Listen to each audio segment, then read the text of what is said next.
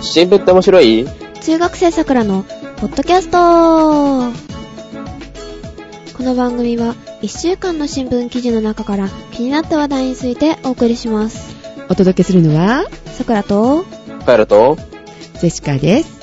おはようございます。おはようございますはーい。えーと、またスキーの、あの、大会あったみたいね、カエラそう君で。すね。 関東大会、うん、お疲れ様でした。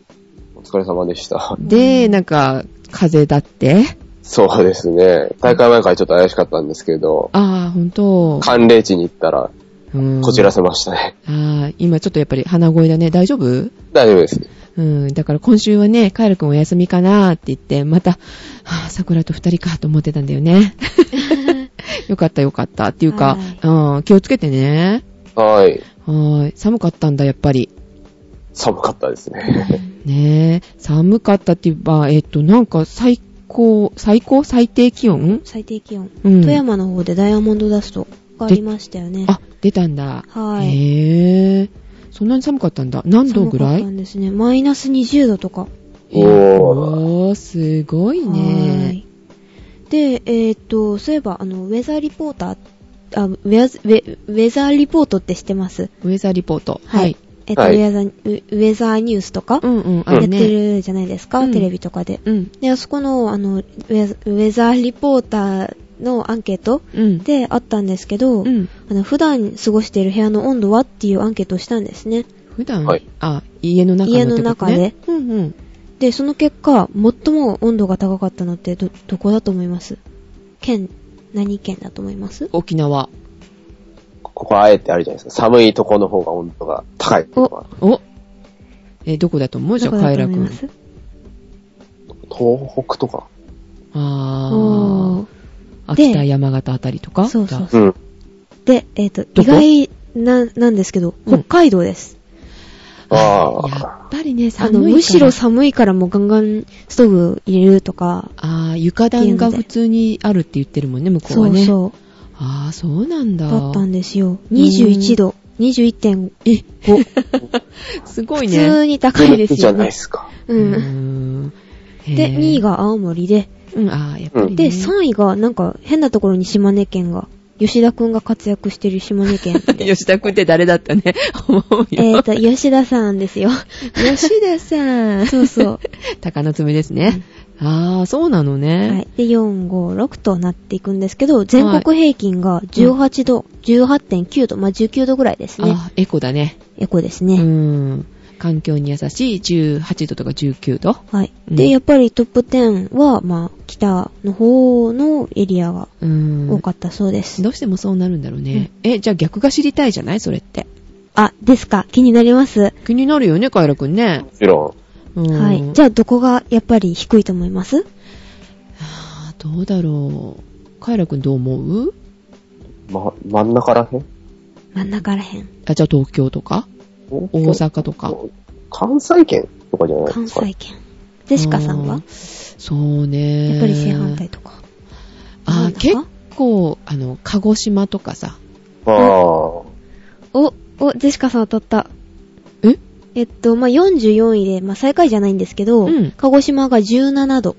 あー、鹿児島、宮崎ってなんかそんな感じがするそよう。で、ね。長崎が17度で、そう。うん。で、えっと、あの、カイラさん、カイラくんうん。あ。はい。が行った、えっと、和歌山らへんが46位。和歌山らへんじゃない、和歌山が 46位。らへんらへんって。らへん。 あやっぱりあの、ほら、外もそんなにね、気温が低くなくって、まはあい暖房入れなくてもいいかなぐらいになると、そうそう。ね、気温がどうしてもね。うん。で、で、えの、最、最下位じゃないけど、お かしいな。最下位最下位っておかしいな。はい。えーで、最下位が、一番寒い部屋で耐えてるのはどこかな鳥取県です。お おそうなんだ。島根とか鳥取とかなんかうん、雪降るのにね、あそこらへん。あー、寒寒いいとこなので、ね。 16度でした。16.9、だから17度くらいですね。 ですよね。寒いで厳すしよいね。ですよね、なかなかね。え、それひょっとしてさ、あの、あれじゃないの暖房器具ないとかじ ゃないの古民家が多いとあかあそういうのでしょうね、だから。あー変えてる。う。うんん、耐えてると思ったんだけど、あの、なんか古ね、民家、古民家多いから。ああそういうこと、うんあそういうこと暖房代がないというか、薪が買えないみいたいやな。いや、ま、薪はさすがにこの時代使うところは、ま、基本いないでし ょう。ね、殺されるよね、あの鳥取の人が聞いてたら さ。あと桜何島を言うみかみたたいいな。うな。ん、そうそうそうそう。へえ、意外だね、でも結構ね。うん。へえ、そんな感じなんだね。でした。はい。はい。えーちなみに、ジェシカの部屋は、多分21度ぐらいありますね。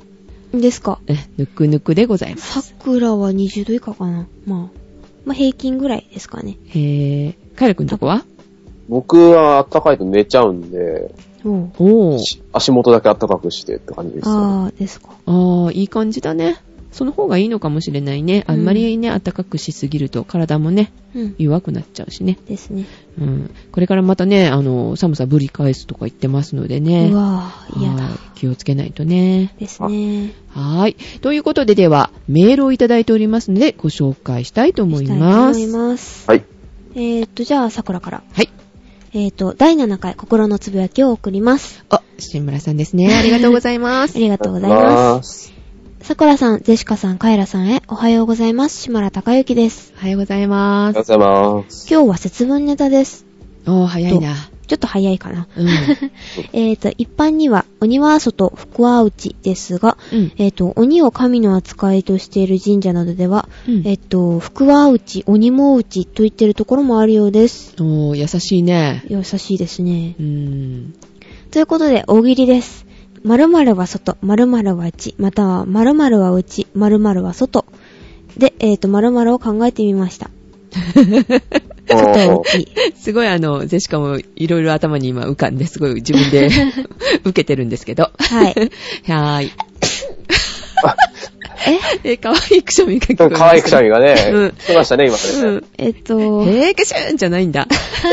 さすがにないですよ、それは。あ、そうなのね。あ桜まあままあで乗り込んでおります。まあいいから、まあいいから、そこは。ちょっと風邪気味です、桜も。あ、気をつけてください。はい。はい。えーと、第7回心のつぶやき。えーと、ゼシカさんの言葉。えーと、カエラはうち、ゼシカは外。桜の言葉。え、えー、ゼシカさん今日で新聞やめるのそうか。ゼシカの心のこつぶやき。 はい。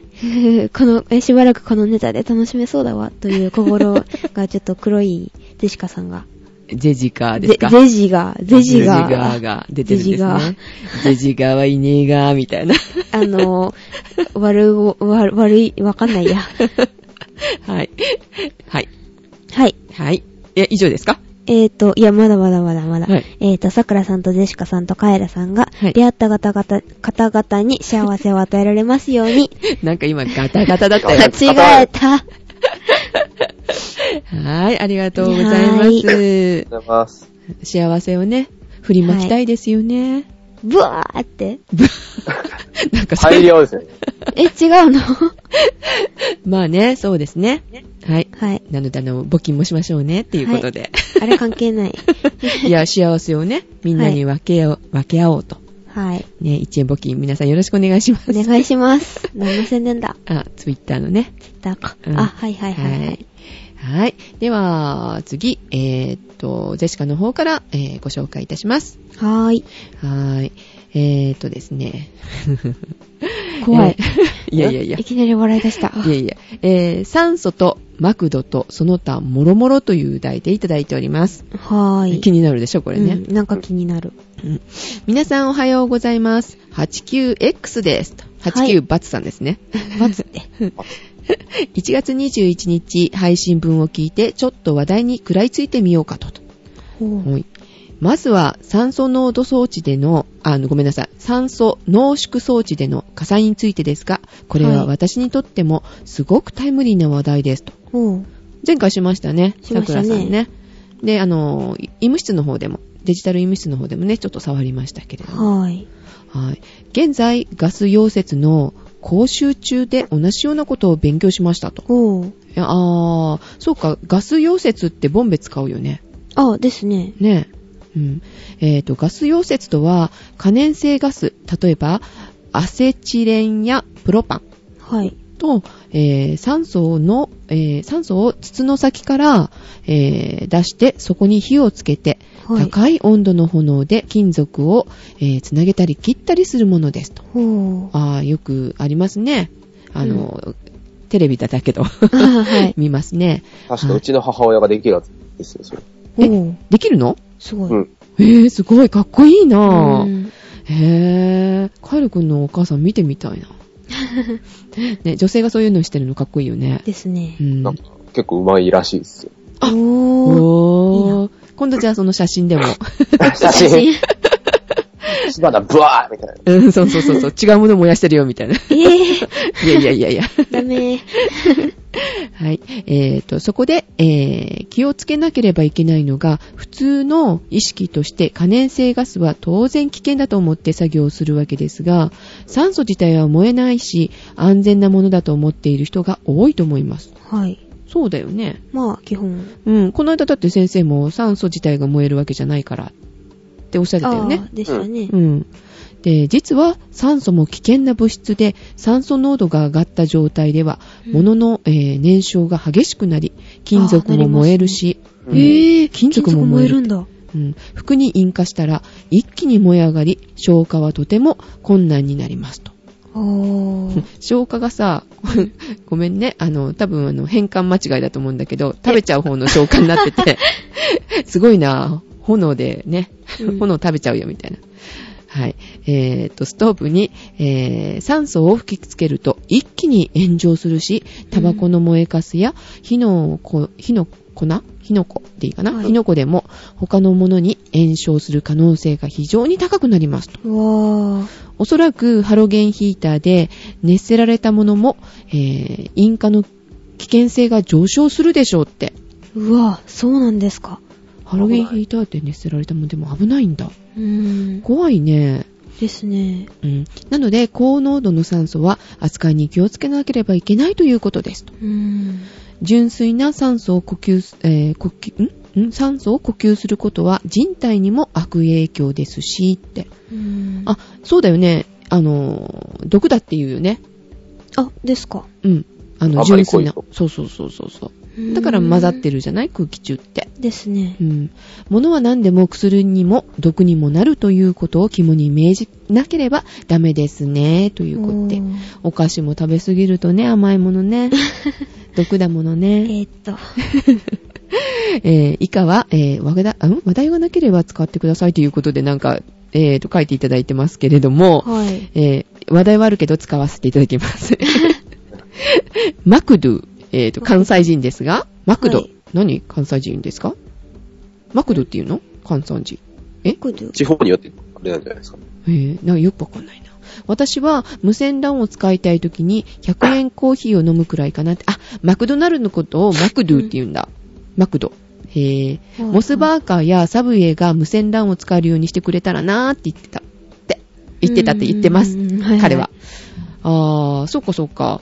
えっ、と、カイロくんとか使う無線マ LAN。ックで、あ、無無線 LAN。うん。あれ、なんかヤフーかなんか契約しないと使えないんだ。ないんですよね、あ確ーか。うんあー、そうなんだ、そうなんだ。えー、モスバーガーとかサブウェイではないんだね。うーん。そうか。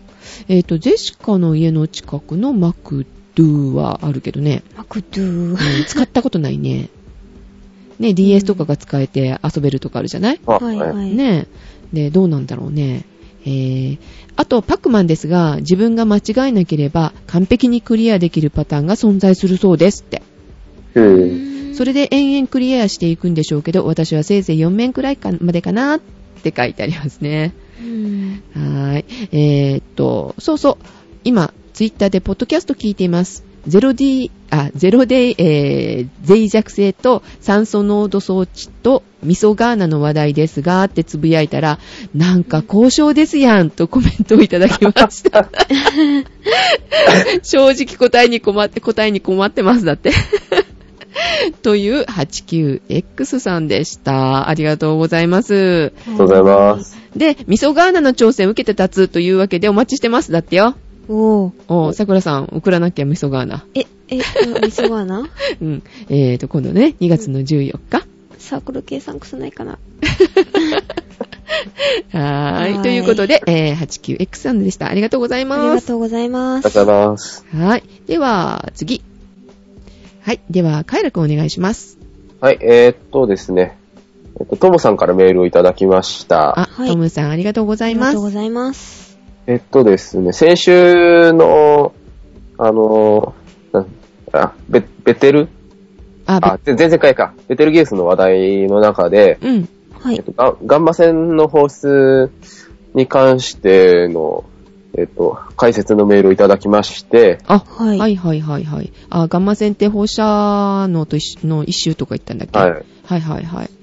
で、えっと、じゃあメール読みますね。はい、お願いします。はいお願いします。桜さん、ジェシカさん、カイラ君、おはようございます。おはようございまおす。はようござい滋賀県のトムです。はい。で、えっと、ですね、えっと、その、前々回の配信で、はい。えっと、ジェシカさんが、それ、放射能と一緒ガンマ線ってと僕に聞いて、うん。ます。はいで、。てきた僕が放射能の一種ですね、高エネルギーの放射線ですね、と、えっと、言ったんですが、はい。えっと、え、嘘でしたって話若若干、えっと、誤解を招く、えっと、表現だったということで、はい。わおおえっー。と、放射能とは、うん。うん放射線を放出する能力のことを言い、放射線を放出する物質のことを指してます。あー、へー、違うんだ。へー。線でと能力って違うのね。うん。で、実際に生物に対して影響を与えるのは放射線の方です。へー。おーうんうんうん。つまり放射能は放射線を次々と放出するので、放射能は大変な危険なものなのです。おー。で、ちなみに、うん。ガンマ線は放射線の一つで波長がものすごい短い光のことを言います。へー。へー。へほいーほい。ガンマ線は電離作用。原子から電子を引き剥がす作用を持つため、細胞や遺伝子を破壊します。うわ、怖っ。はい。放射線が体内に入り込む内部被曝と、うん。えっ、と、心あ、体の中で次々と放射線が発生し、次々と細胞や遺伝子が破壊されるため、ガンなどの、えーと病気を引き起こします。おー。で、トムさんなんですが、はい。私は今からおよそ10年前に NGO の活動としてアメリカのニューメキシコ州のウラン採掘鉱山の近くの村を訪れ放射能汚染の実態調査を行ったことがあります。ええそんなことしてたんだう。んトムさん、へえす。ごい。 10年前って、ねうんな、い、いくつだったんだろうって感じだけど。へえ。でで、このウラン採掘鉱山ではその村の住民たち、でまあ、アメリカの先住民族の方たちだそうなんですがう、ん。うんウラン採掘に動員されてました。へええへー、怖っ。ーで、鉱山、あ、鉱山と聞くと、うん。洞窟を掘って採掘するイメージがありますがう、ん。ウラン採掘鉱山はう、ん。露天掘り、えっ、と、まあ、あの、なんか、山削ってくあ、はいはいはいはい。感じの掘りはいはい方は。露天掘りなので、い。うん。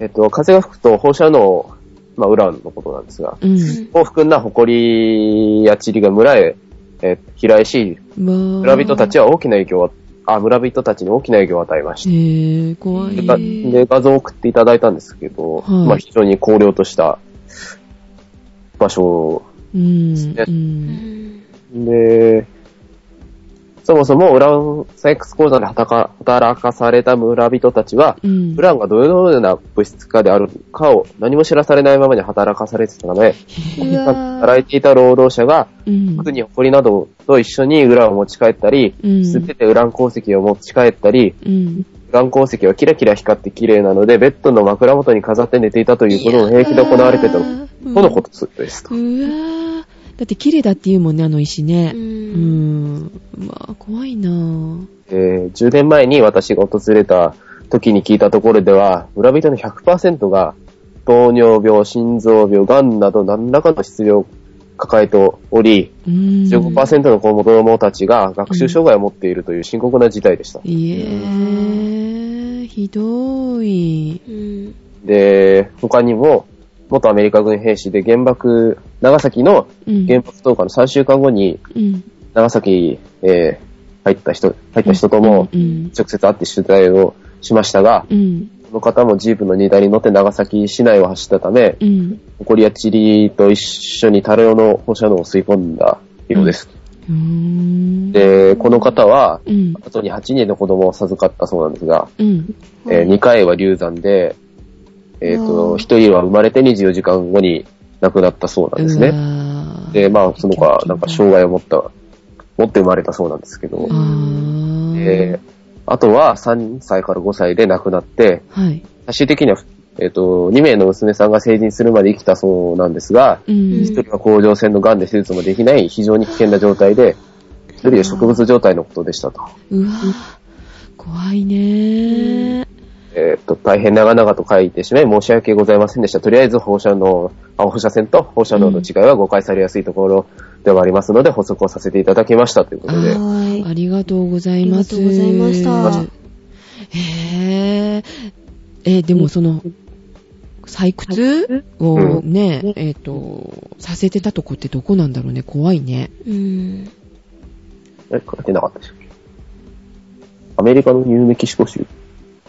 アメリカがさせてたのかなアメリカ、どうなんでしょうね。ね、どこの会社がとかってね、うん。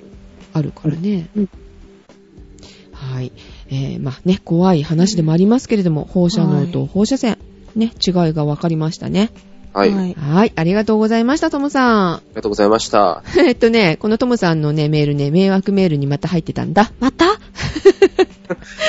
で、あのー迷惑メールに入ってたから、救い出して、あー、今回はよかった、ちゃんと読めるわ、と思って、えー、先ほどね、トムさんのメール探したら、ないまたない、うんどこ行ったのと思ったらさ、ゴミ箱に入れてました、間違って、先生しかが。うわぁ。 危ない危ない。今度は手動で、あの、行方不明にするとこでございました。は。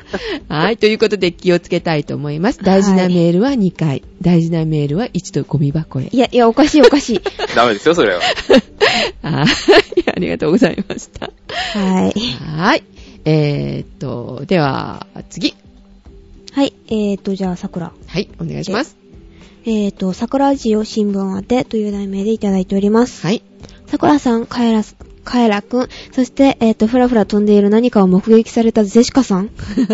おはようご、おはようございます。おはようござえいーと、課まおはようござい長でござす。います。という。ふらふらしてたってさ、いやいや、あの、ジェシカちょっとね、あの、あれだよ。テレビ局新聞どっちかなわかんないけどね。取材が来ててえ、さ。目撃だから、え目撃された、ああ、はいはいはい、はうん、い。それにね、ちょっと映ってたっていう話ね。1秒ぐらいフラフラって。ほー。っていう話です。はい。という話ですか。はい。はい。えーっと、何やら今度、ん今度はサイエンスネタが流行っていますかえっと、そうですね今回もね今回もです よ。嬉しいですね。ワクワク。ワクワク。えーっと、カーボンナノチューブですが、えーっと、石炭のよう、ん石炭のような、うんえーっと、炭素原子がバラバラなもの、綺麗に、ん綺麗に揃った結晶化したダイヤモンドに続き、うんサッカーボールのや、かサッカーボールのようなカーボンフラーレンというものが発見され、うんフラーレンを研究中、日本人が、日本人がうん。見つけたそうですよ。うん。とね。はい。うん。えー、っと、原子のつながり方によって、えーっと、うん金属、金属型になったり、半導体、半導体型になったりする、する、するそうな、うん。えー、っと、造影剤用途というのは初めて聞きましたが、うんえー、っと、以前から出ている用途に電子素材に使われたり、軽い上にダイヤのような強度が、強度から、うんえー、っと、構造材への利用計画があったりします。うん。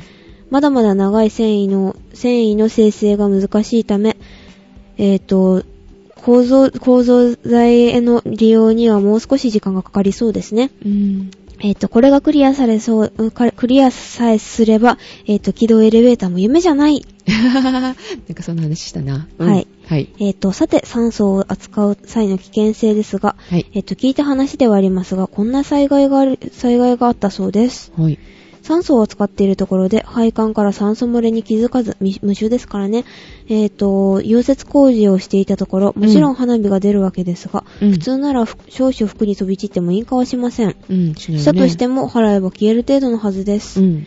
えーと、あれどこまでんだあーえっ と、はずですが、えっと、酸素が漂っていたために、うんえっと、激しく燃え、大、大火傷火災火火傷火傷傷あーあー大火傷、やけど。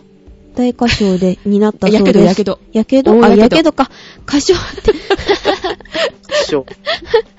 大やけどね。おやけどね。うんはい、えっと、お読みやんね。えっと、全身に引火したそうで、えっと、あひどい時に怖はいうん手伝って簡単に溶けますと。えーさっきの話じゃないけどねうん。怖いねう。んはい。えっ、と、酸素を扱う場合は、可燃物、えっ、と、熱源が一緒になるようなところ、うん、なるよう、んなるようなことは絶対避けること。うんえっ、と、加熱性物質、えっ、と、熱源、酸素、えっ、と、除燃性物質、うんどれか一つかかける、んどれか一つかけるだけで、えっ、と、火はつかないのです。ハロゲンヒーターでも倒して引火したりしますから、うんえっ、と、その火が大きくなるわけです。うんヒーター自身がも燃えるわけではありませんよ。うんちなみに酸素は比重が空気より重いため下の方に漂います。あー先ほどのメールといい、ね、今回のメールといい、ね、舐めちゃいけないね。ですうね。ん。えっ、と、災害といえばハイチの震災ですが、うん。えっ、と、募金を iTunes の他に Yahoo ボ Yahoo ボランティアにで行いましたよ。おーえっ、すごい。と、世の中には金、金だけ出してとか批判する輩もいたりしますが、うんできることをするというのが大切ではないでしょうかね。うん。えーっと、時にカイラくん、少林寺憲法初段と な。えっと、私も高校の時にかじる程度ではですがやってましたよ。肩とかすっかり忘れたなぁと。あー、そうなんだ。えーっと、桜さん、ジェシカさん、け少林寺憲法の、えーっと、総本山うん。はどこだか知ってますかカイラくんは知ってますよね桜さん、ジェシカさんは。はい、お答えは、えー、四国。ピンポーンおーピンポンなのえ四国、あ、四国ピン、ピンポンだ。あ、えー、っと、川、香川県の、えー、っと、なんていうものタドツ。タドツって読むん だ。へぇさすがカエラくん。修学旅行でね、なんかちらっと通ったんですよ。電車で。へぇへー。四国行ったことないよ、多分。なんもなかったですね。なんもないって、なんもないとかえ言わなーいとし。ー、う、う、うどんがある。あ、 うどんはいはい。はいすだちとかもだっけはい。えっ、と、意外かもしれませ んが、中国の少少林県とは何の関わりも、関わりもなかったりします。うん、うん、うん。へぇ以前特急に乗って JR 多度津うんだっけ、多度津駅に、うん。えーっと、同業を着たごっつい外人さんが、 えーっ と、団体で降りてきました。汗。あ、けどまさにそこですよ。通ったの。ですかへーところで風邪は大丈夫ですかね、はえーいっ。と、病にかかっていると、えーっと、気までめいってきます。さっさと追い払ってしまいましょう。鬼は外。鬼は外。風は外。風も外。うん。えーっと、それとクラッシュ。えーっと、後遺症はありませんかと、あー、ゲホ、ゲホ。ゲホあゲホ。ー問題ないですね。あー、とりあえず、おうさすはがい、ご若い心配ありよ。がとうございます。私もよけよくこけます。これこ れ。去年の夏に岡山で、てんてんてん、いや、なんでもあります、あありまこけたんせん。だ。 ええ、お気になさらずに。え、すごい気になるよ。それバイクでこけたって話かしら。バイク、うわー。ねきついきつい。うんえっ、と、美味しいネタといえば、え。うんえっ、と、シングルモルトチョコって何あー、はいはい。シングルモルトチョコを探していたところ、うん例の2つは見つからず、うんえっ、と、焼酎白葉チョコうん。を見つけました。お白波。白波っていうも焼の酎白波。うん。薩摩。あ知ってるんだかな薩摩白波だから。はい。で、えっ、と、毎年冬限定で出ているバッカスですが、はい。えっ、と、会社の売店で売ってい、売ってたりします。ええのかバク。え、売っていいのかな仕事中に食べて酔っ払うん だね、きっと。え、それダメでし ょう。えっと、それではここいらで、えっ、と、長文乱文ご容赦ください。えっ、と、女性のお二方は、夜夜更かしはお、ほどほどにお肌の大、んお肌の敵ですぞ、と。そうそうそう。お肌の大敵よーってね、子守歌を歌ってもらうとすぐ寝ますから。 はーはいい。ありがとうございましあたり。がとうございました。ありがとうございましたえっ、と、カエラくんはさっさと病魔を追い出しましょう。ではでは、と。あー、ははいい。ほんとだよね。うん。うん。カエルくん頑張れ。 あ、PS。じゃがいも、北海道、皆さん、えっと、おのず、んおのずおのずおおののずずとと誰か、誰から、ん誰からかは分かっていたかと。えっと、後頭部にも口、えっと、な、なに、えに、に、に、に口なんていうの二口二口女ですね。うん。そう。えっと、それと、ふらふら飛んでいるのはちらっと確認しました。えっと、読まんでよろしって書いてあったよ。あ、読んじゃった。えふらふらと飛んでるのは確認しましたってうん。だって、私をうん。おかしいな。どう、どうやって誰も知らないはずなのにな。今ね、うわかーカイラくんにもこれに出たんだよ、みたいなこと言うよね。 言ってカイラくんはは、もう、見ちゃったけど。え、どうして、うんちょっとまあいいや。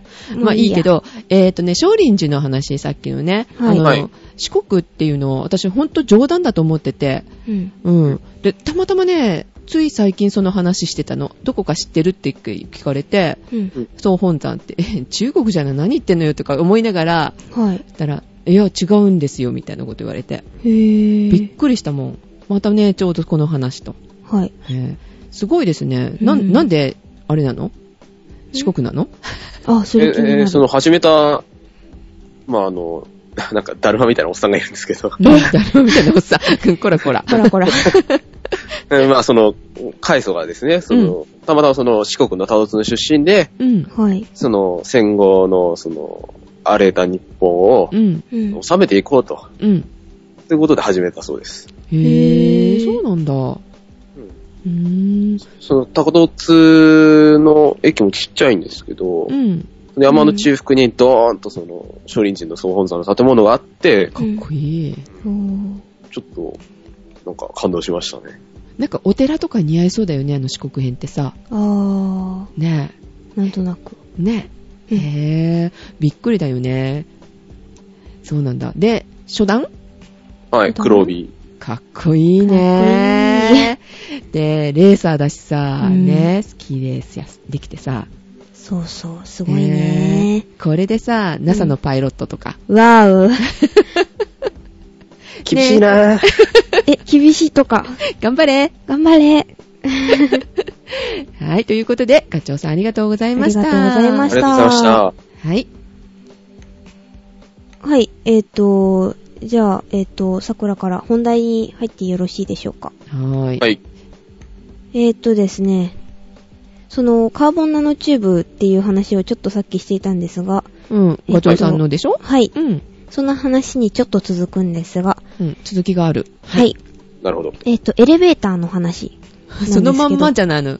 軌道エレベーターとかそう、夢じゃないっていうそう話。その話です。へぇもう最近はもう普通のエレベーターはそこら辺、そこら中にもありますよね。 ー。 まあそこら中にあるね。 うんうんあのうちのマンションにもありますね。うん、うちのマンションにもあります。で、まあ、その、あの、近い未来、えっと、将来、そのエレベーターが、あの、宇宙まで運んでってくれるかもしれないね、っていう話をさっきあったじゃないですか。ああ、月までとかっていう話あるんだよね。はいそううん。で、えっと、去年の夏にですね、うん東芝エレベーターが広報誌で、うんあの、その、宇宙に行くっていう、まあ、そういうことを、まあ、研究動向とともに、うんえっと、紹介したんですよね。うん。で、えっと、宇宙エレベーターってどんな感じなのかってイメージつきますうん僕は本読んだ。あ、知ってるんだ。知ってますよ。うんさすが。でしかさんは。わかんない。でもなんか、月になんか、うんね、あうの、ん建物建てたりするのに、はいはい。こう、ね、いちいち運んでたら大変だから物資を運ぶのにっていうので、エレベーター使おうっていう話を前やったよね、確か。はい、しましたね。で、どうやってするんだろうね って、月までこう、ロープでも引っ張るのかしらみたいな。うん。正確に言うと、月は晴れないんですよ。確か。あれないんだ。へえあのそこまでこ。うわかんない。月がうん。はい。回っちゃうんで、ああ、そうだそうだよね。あーそうだね。あ、確かにそうだわ。あの、いあのまあ、回っちゃうしう、。。うんたるんじゃうんで、うん。うん。糸、糸じゃないや、そのケーブルがケーブルが。物理的にダメらしいですね。その月と直、あーん月と地球を直接結ぶっていうのは。ああ、うんそうなのね。ということは、変わらずに何かを置くっていうことになるのかな。はい。はい。で、えっ、と、簡単に言えばですね、その、はい宇宙エレベーターっていうのは、はい。えっ、と、ジャックと豆の木っていう動画知ってますうん、知ってるよ。あの、話に出てくる、まあ、うんあの、天まで伸びたケーブル、うん。ケーブルってかまあ木ですけど、 間違えた。豆一緒になってる。豆の木スタ、スタ、うん、下みたいな感じを、まあ、エレベーターが登っていくってイメージらしいんですね。はあ、なるほど。うん。はい。で、具体的にはですね、うん。海上ステーションが乗り場なんですけど、うん。まあ、それを赤道上に設けるらしくて、うん。で、そっから、えっ、と、静止軌道場っていう、まあ、あの、まあ、あるんですけど、そういうところが。うん。で、高度がだいたい3万から4万キロぐらいなんですけど、うん。まあ、さらに高い上空にエレベーターが止まるステーションを設けてから、うん。えっと、ケーブル自体にエレベーターが、まあ、需要するっていう、うん。まあ、へー高さが、なんと5万キロから10万キロって言われてて、想定で。どんだけ時間がかかるよねって感じだね。あ、でもまあその話はちょっと後でしますけど、はい。で、宇宙空間が、ん宇宙空間でケーブルがどのような動きをするのかっていう、まあ、実験衛星の打ち上げもまあ実施されるらしいです。そろそろ。えーなんかうん夢みたいな話だね。ですよね。未来っぽいな。そうそう。うん。で、アイディアは、まあ、昔からあったんですね。うんまあ、聞いたことはあるでしょう。宇宙エレベーターだのななのっていうのは。うんで、えーっと、最初らへんが、1960年に、うん。えっと、ロシア、まあ、うん旧ソ連ですね。うん。そっから、あの、天のケーブルカーっていうのが、なんか、そういうのが言われて、うんで、79年ぐらいに、アーサーっていう人が SF 小説で、うん書いたんですねうん。で、それで、えっと、現実に近づいてきたのが平成3年なんですよ。おー。うん。そのあの、カーボンナノチューブが発売され、発売じゃないわ。違う、開 発、違う違う違う、発売じゃないよ。はい。東急ハンズとかでは売ってない。売ってない、売ってない。コンビニも売ってません。売ってないロ。フトにも売ってない売っね。てないね。えっと、NEC が、あの、発見っていうか、まあ、うん、新素材をうん。開発して、うんうんまあ、理論上では宇宙エレベーターはできるという結論ができました。はーい、そうなのね。で、えっ、と、ちょっと話が離れますが、はいエ。レベーター、普通のエレベーターですね。はい。それが日本初が120年前になるんですよ。まあ、文明開化らへんですね。らへん。ははいらい。へ ん。東京に、まあ、あの、両雲間、両角両雲角っていうとこうん。、で、えっと、日本初エレベーターができました。あー、なんか靴脱いで乗ったとかそういう話かな。え、あ、それはエスカレーターかな。はい。エスカレーターですまあいいや、はい。 えっと、で、まあ、エレベーターが、まあ、どんどん普及していってっていう話なんですけど、うんはい、えっと、時間の話に戻りましょう、とりあえず。はい。まあ、時間、えっと、どれくらいかかるかとか。そうそうですよそう。ねだって5万キロとかさ、うん。気が遠くなる話じゃないうん。うん。ですよね。うん。。えっと、無人のエレベーターなら、まあ、あの、もうちょっとでできるっていう話なんですけど、もうちょっと、まあ、30年ぐらいもうちょっなんとです。ううんん。そっか、厳しいな、3兆年間生きてるかな、み たいな。はい。けど。で、野口さんが今、あの、滞在している、うんあ。の、国際宇宙てステーションってありますよね。はい。はい。あそこが高度400キロぐらいなんで、うん。まあ、新幹線ぐらいの速さだったら1時間ちょっとで行けるんですよ。へぇそう考えれば。うん。で、まあだから日帰り旅行もできるようになるかもしれないという、まあもう、もう遠い遠い未来かもしれませんが、っうんうんうん。ていうことです。へぇー。まあ人を乗せてならまあ、えっ、と、まあだいぶ先になるかなという、無人が30年以内っていうことを言われてるので、うん。まあ今世紀中ぐらいには、宇宙の入り口あたりに登ることが、まあ、できる可能性があると言われていたり、言われていなかった り。 100キロぐらい。 100キロ 程度、高度100キロ程度。へぇ、そのくらいになるんだ。はい。へぇー。なんか、想像つかないっていうかさ、うんまあ、夢物語みたいでさ、でも新幹線は前は夢物語でしたからね。えー、で時も速300キロだから。まあ、そうだけど、あれ、まあ、あれはさ、地を走るわけだから、なんとなくわかるじゃない。うーん。ちゃん。とね、足がついてるっていうかさ、あそれがさ、空に向かって、それも宇宙に向かってってあさ、うん。えーって安全性とかもやっぱりちょっと心配になっちゃうしあー、落ちたら終わりだからね。ですね。うまあ、ん。なんかそういうことを考えると、やっぱり夢物語っぽいよね。最初はあの新幹線もあんな300キロで走っていいのかって、大丈夫なのかっていう話ありましたよね。うん新幹線の今までの事故って聞いたことあります新幹線はないんじゃないのそうなんですよ。ないん地ですよ震で脱線したぐらいですよね。まあ、それ、脱線ぐらいで死亡事故は一切ないんですよ。あ、だかららそれを考えるか、か考えると、まあ、うん可能かもしれませんよねっていう話ですね。まあでも宇宙に向かってっていうと、あの、うんあれだよね、チューブの中をヒューっていくイメージがある。あー、その普通に SF とかで考えてっていう。そうそうそうそうそう。その中をことですヒかューっとだったらなんかいけそうな気がするけど、あーなんかはいはいエレベーターっていうイメージがね、うんいまいちね、うん うん。まあ、エスカレーターって言われる方がないですよ。あのそ、あの、あの、あの、ああれの形で300キロとか言ったらもう、どっか行きますよね。ビューンえーみたいな。剥がれて落ちます ね。そうそうそう。確かに。ベルトで固定してくださいとかアナウンスが流れるんで。あ、流れない宇宙じゃん。あの、あれ。音が来ないねうんそう音が来ないか ら。へえ、そうなのね。面白いな。えー、でも結構実現近いですね。ですね。そうだね、30年とかでも。それが無人ですから、まだ。でも。あ、まあでもね。今世紀中にって言われてるので、桜が生きてるかどうかも不明です。あーじゃあ、ジェシカは頑張って生きてきおきたいと思います。うわお、はーい。うんはい、。そんな感じですかはい。そんな感じです。えー、カーボンナノチューブって言えばさ、あじゃあジェシカは、こう、すごい気になったのが今週あったんだけど、知らな、はいいヤモリっていう。あー、ありましたね。知ってるあ、若干それなら話せます。いいですか、はい。はいえっとですね、接着剤を使わないテープなんですね。カーボンナノチューブを使った。はへぇー。へでー知 そってれるけど。え知って、知ってますでしょうけど、そりゃ読んだから 読んだね。からね。うん。剥がしても、まあ、繰り返し使えるんで、えっと、まあ、便利ですよね。っていう、まあ、ヤモリの構造、ヤモリの構造じゃない、やヤモリの足の構造、 肝。えっと、ヤモリじゃなくて、ヤモリの足の構造を真似ているんですね。えー、タモリの真似じゃないよね。タモリって、タモリさんの足ってどんなん普通じゃないんですかイグアナの真似とかさ、えー昔されてたみたいだけど。え知ら ない。い。イグアナ。あ え、ーでもいいんですけど、それは。いえっ、と、ヤモリの足は、うん繊細な毛が、まあ、あるんですね。いっぱい。えー、そうなののはい。あの、吸盤じゃないのペッタンって。吸盤じゃないんですよ。あれ、毛なんですよ。本当は。えー、知らなかった。え、え読んだんじゃないですかちょっとしか読んでないんだけどさらさっと。うん。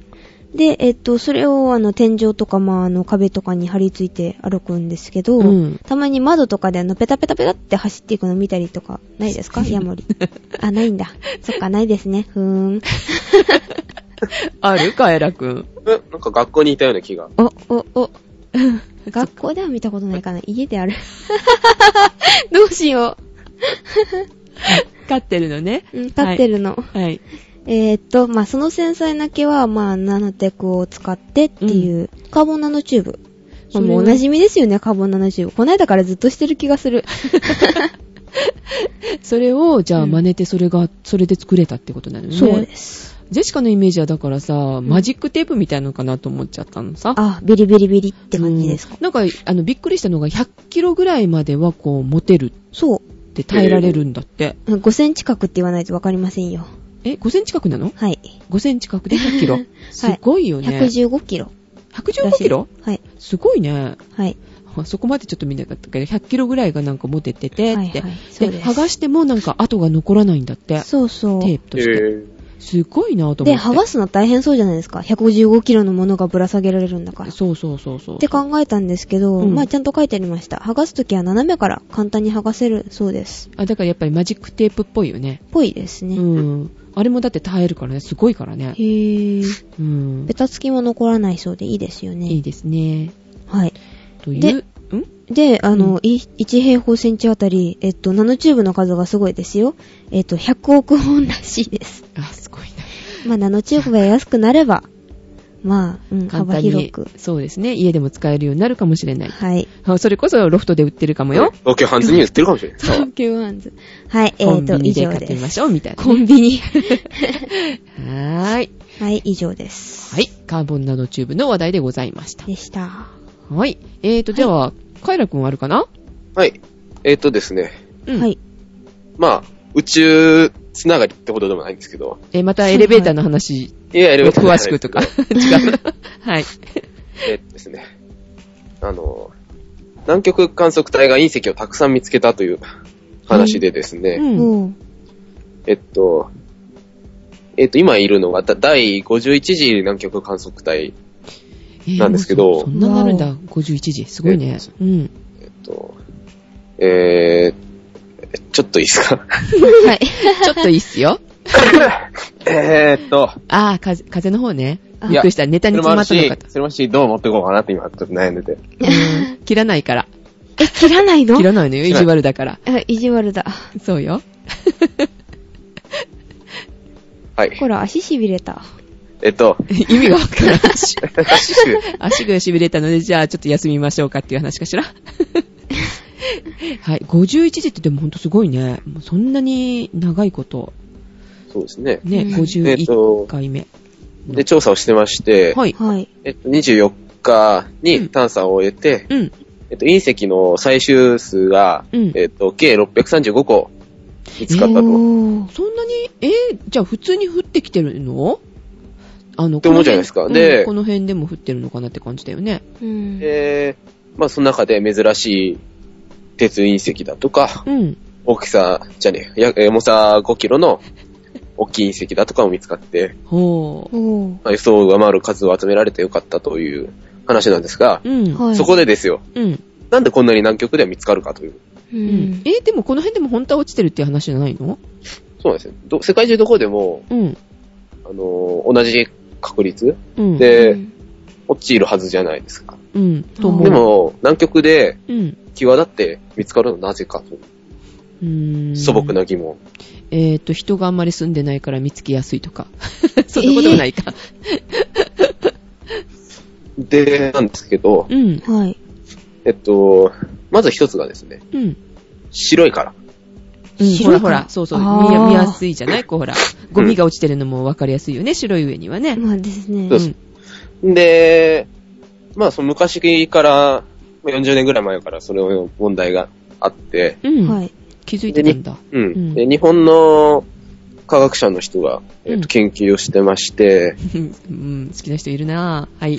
で、その当時ですね、はい。の、当初の頃は、その大和山脈っていう山脈があるんですけど、そこの近くでうん。僕が隕石を見つかるそうなんですね。へぇー。で、その理由に、うん。隕石が落下の途中に細かく砕けて、うんん。その破片画面のように降り注ぐ隕石シャワーがう。うんん。たまたま発生したことを挙げる研究者もいたと。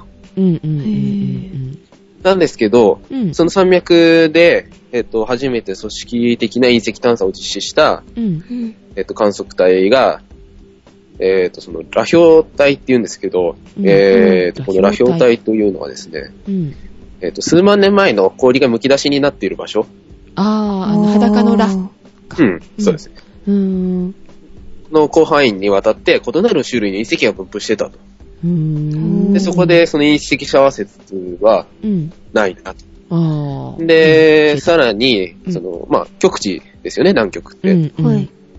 で、そういう特殊な環境から、磁力線だとか引力で説明しようとする研究者もいたそうなんですが、うん。それちょっと思ったうん思った。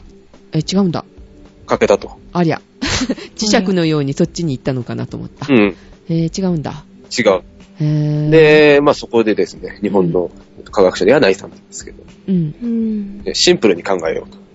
ほ隕石は地球上のどこにでも同じような頻度で落ちてるはずと。う。おう。おー。で、ただ海に落ちたり、うん。陸に落ちても風化してしまうので、人の目に触れることが少ないんだと。あー。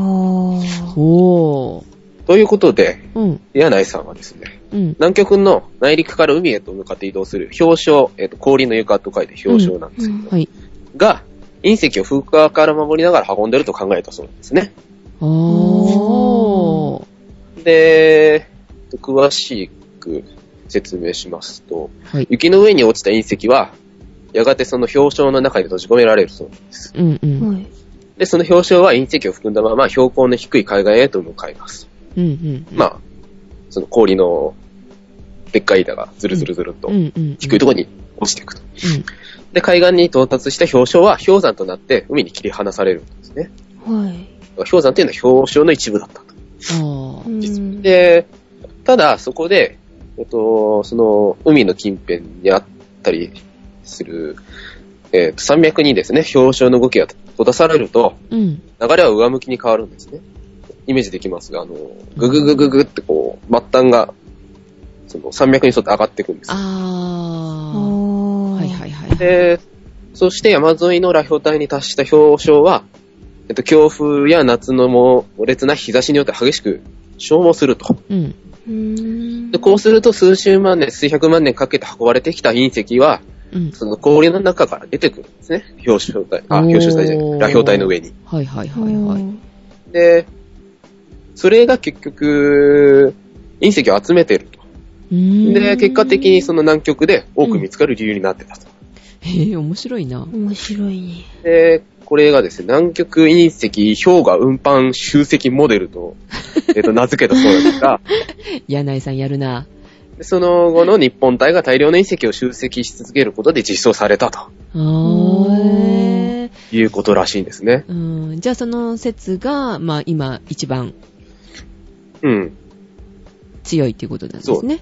だから実際、その説を元にしてうん、ここに出るだろうなと思って、うんこう、探しに行くと、やっぱり、そ出こるでんいっだ。ぱい隕石が出てると。ああ。おーす でも好きだね、そんなの一生懸命さ、研究するってすごいよ ね、日本人。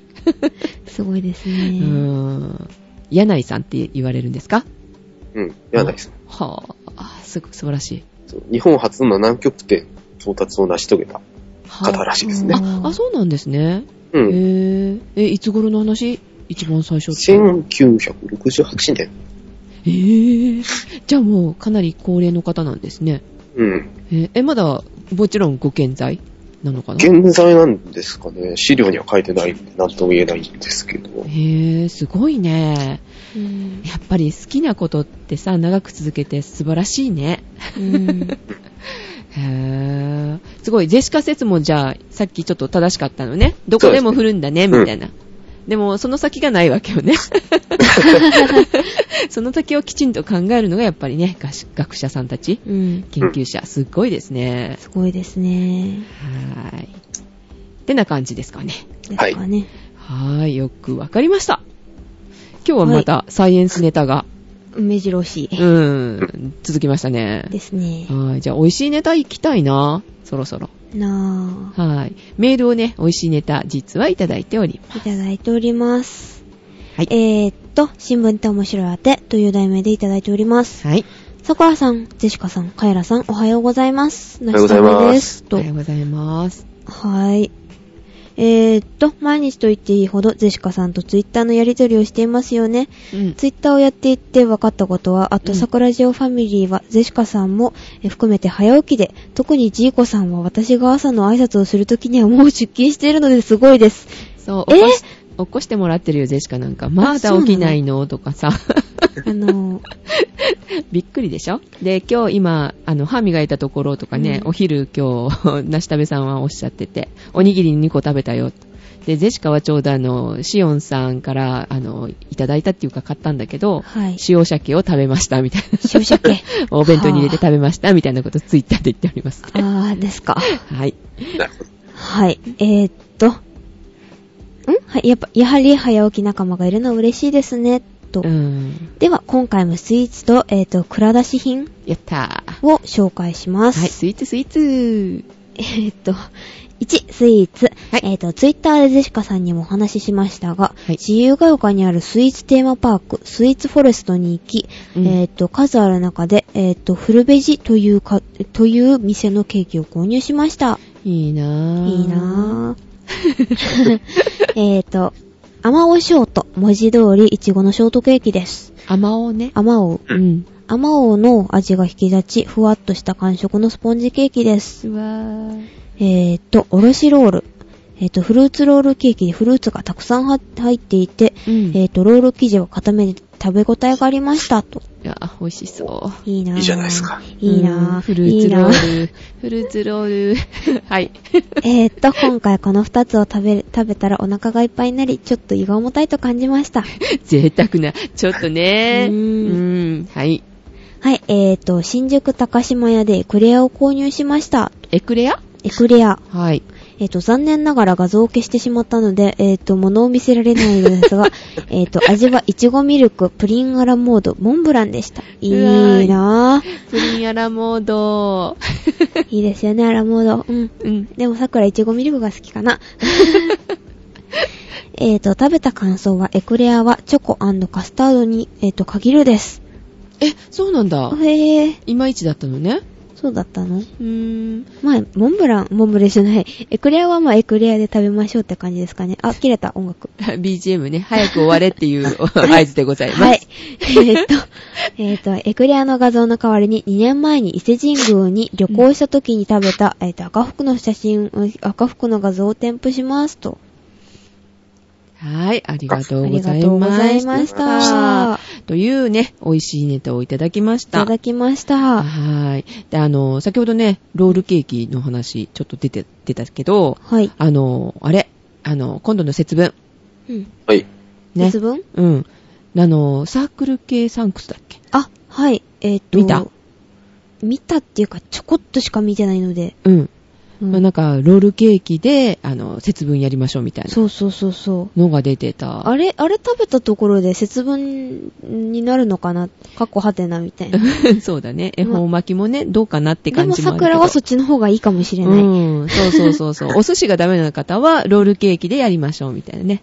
あの、いろんなコンビニでね、今予約取ってたりとかしますからでね。すうね。ん。豆柴の、えっ、と、方位磁石が私は欲豆し い。今予約するともらえるみたい。3本だったかな。 3本。3本一人で食べるの か、きついな。ね、そういうなんとかね、結構ローソンでやったりとかねあ、いろいろあるみたいですね。その3本って家族って意味ですかね。一人じゃないよね、きっ と。えー、一人3本は食べ る。一人3本の木、す木だごっいたかもよ桜はどうしましょう。それはセブンイレブンだったかなと思いますけどね。うんえーいろいろ出てるみたいですので、もう来週かなうん。ね、2月の3日うん、恵方巻き。おー。はい。皆さんもよかったら覗いてみてくださいといくう、ださい。は。い、美味しいネタでございました。はい。はい、ということで、お届けいたしましたのは、桜と、い帰ると、ジェシカでございました。では皆さん、いってらっしゃい。ってらっしゃいいらっ。しゃい。あ、来週だ撮れるのかなえ、微妙です。多分無理。さくらさんは来週、いえ、スキー合宿です。ってらっしゃい。